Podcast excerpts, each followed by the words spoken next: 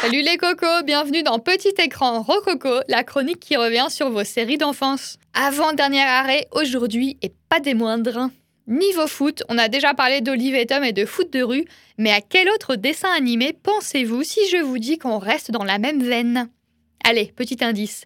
Ça se passe dans une galaxie plutôt lointaine, très lointaine. Les peuples de la galaxie maîtrisent des pouvoirs fantastiques appelés fluides. Leur puissance est telle qu'on a interdit de les utiliser, sauf dans un domaine. Un sport devenu le plus spectaculaire de tous, le Galactic Football. Pur produit français, la première saison débarque sur France 2 en 2006. Petite particularité, la deuxième est diffusée sur Jetix et la troisième sur Disney XD. Jusqu'en 2011, on suit donc les aventures d'une équipe de jeunes footballeurs hors du commun, entre tactique, trahison et science-fiction. Mais au fait, c'est quoi l'histoire de base? Ils faisaient des matchs de foot, c'était. euh, Je crois que ça se passait dans l'espace, c'était un peu futuriste. Mais l'histoire en elle-même, non, je me rappelle Je crois que c'était avec des terriens qui avaient leur pouvoir qui avait disparu et que d'un coup lors d'un match, euh, ce fameux pouvoir est revenu, je crois.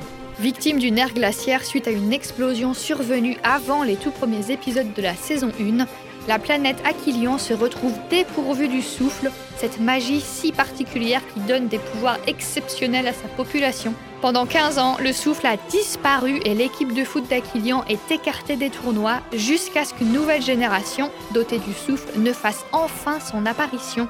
Une nouvelle génération qui sera entraînée par nul autre qu'Arch, la vedette de l'ancienne équipe. Après, je me rappelle un peu.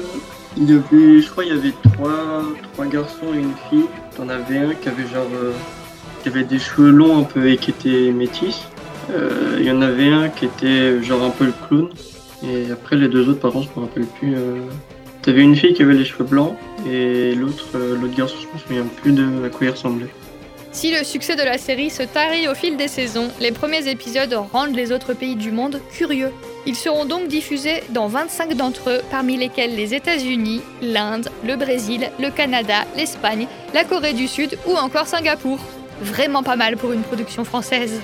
Malgré l'annulation de Galactic Football, une pétition de fans circule depuis 2013 afin de motiver les équipes de production à rempiler après le cliffhanger final de la saison 3. Mais d'après le co-créateur Vincent Vandelli, cette suite est de moins en moins à l'ordre du jour. Si jamais elle devait exister, ce serait probablement sous forme de bande dessinée et avec un bond d'une vingtaine d'années dans le futur. Nouveaux personnages, nouvelles intrigues. Une bonne idée? J'aurais préféré qu'ils continuent l'histoire. Euh, si ça serait pour faire leur comeback, pourquoi pas, et qu'après ça débouche sur une nouvelle histoire avec, euh, je sais pas, qui reviennent avec des nouveaux pouvoirs parce qu'ils sont allés dans une autre dimension. ou- Parce que clôturer une saison et dire voilà tel personnage a disparu, c'est ça laisse un petit peu les gens sur leur faim. On ne le saura peut-être jamais, mais toute l'imagination du monde est permise. C'est donc là-dessus que l'on se quitte avant de clôturer notre émission avec le dernier épisode. Quelle sera la prochaine série d'animation? Comptez sur moi pour garder la surprise jusqu'au bout. À plus tard